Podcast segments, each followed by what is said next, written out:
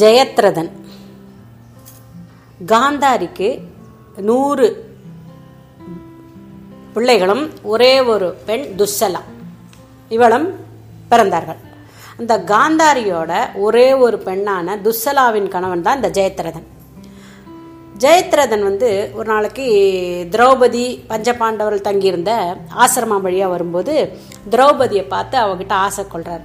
கொண்டுட்டு அவளை பிடிச்சி இழுக்கிறான். தனக்கு தன்னோட வர சொல்லி. அவளும் எவ்வளோ போராடி பார்க்குறா ஆனால் முடியலை. ஆனாலும் அவளை விடாமல் தரத்தி தரத்தி இழுக்கிறான். அதுக்குள்ளே என்ன ஆகுது? இவனை வந்து அவனை அடித்து விரட்டிடுறா திரௌபதி. அந்த நேரத்தில் வந்து ஆசிரமத்தில் பஞ்ச பாண்டவர்கள் இல்லை. அவங்களாம் வேட்டையாட போனதுனால தான் இது மாதிரி நடந்தது. அப்போ வந்த உடனே பாண்டவர்கிட்ட சொல்கிறான் ஜெயத்ரதன் தன்னோட தங்கிட்ட முறை தவறி நடந்தான் நடக்கிறதுக்கு வந்தான் அப்படின்னு சொல்லி சொல்கிறான் இதை கேட்டோன்னே பஞ்சபாண்டவர்களுக்கெல்லாம் கோவம் வந்து பீமன்லாம் போய் அந்த ரதம் அவன் ரதத்தில் தானே வந்தான் ராஜா வச்ச ஜெயத்ரதன். அவனோட ரதத்தை பின்னாடி தொடர்ந்து போய் அவனை நல்ல மிதி மிதி மிதிச்சு அடித்து அவனுக்கு அஞ்சு குடுமி வச்சு அவனை மானபங்கம் செஞ்சாங்க.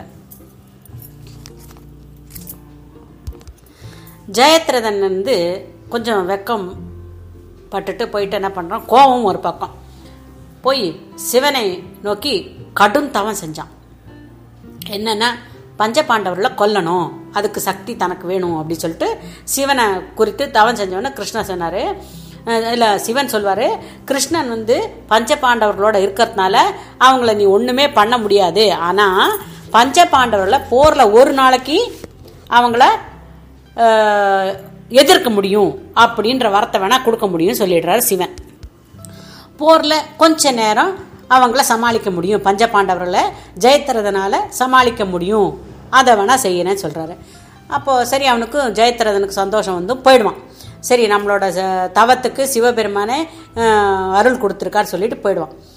இந்த ஜெயத்ரதனோட அப்பா வந்து விருத்தாட்சத்திரன்னு பேர். அவர் வந்து ரொம்ப தவசி.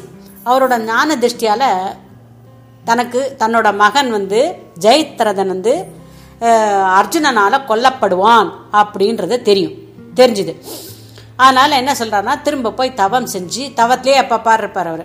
தன்னோட மகனை யார் கொல்றாங்களோ அவனோட தலை கீழே விழுந்ததுன்னா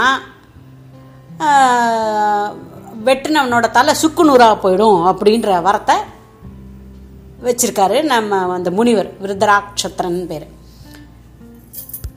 இந்த விஷயம் யாருக்கும் தெரியாது. கிருஷ்ணனுக்கு மட்டும்தான் தெரியும். அப்போது போ மகாபாரத போரில் அர்ஜுனனோட ஜெயத்திரதன் சண்டை போடுறான். நல்ல மகாவீரன் இந்த ஜெயத்ரதன் மகாவீரன். கிருஷ்ணன் வந்து யோக சித்தியால் சூரியனை கொஞ்ச நேரம் மறைக்க வைக்கிறார்.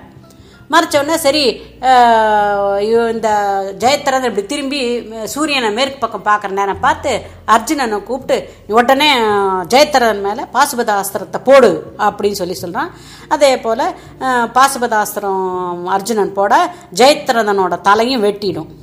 அப்போது உடனே கிருஷ்ணன் சொல்கிறான் அவனோட தலையை கீழே விழாத. கீழே விழாத அப்படியே அம்பால எடுத்து கொண்டு போய் அப்படியே அவள் அப்பா அங்கே தவம் செஞ்சுட்டு இருப்பார். அவரோட மடியில் போட்டுடு அப்படி சொல்லுவார் கிருஷ்ணன். அந்த தவம் செஞ்சுட்டு இருக்க அந்த விருத்தாட்சத்திரன் ஜெயத்திரதனோட அப்பா வந்து தம் மடியில் என்னவோ விடுறதே சொல்லிட்டு டக்குனு அதை பார்க்காம இப்படி க உதறினவுடனே அவன் தலை வந்து கீழே விழுந்துடும் கீழ்ந்த உடனே என்ன ஆகிடும் அப்புறம் பார்த்தா அந்த தலை வந்து தன்னோட பிள்ளையான ஜெயத்திரதன். அப்போது அந்த முனிவரோட விருதாட்சத்திரன் அவரோட தலையும் சுக்கு நூறாக போயிடும் ஜெயத்திரதனும் செத்து போயிடுவான். இதுதான் ஜெயத்திரதனோட கதை.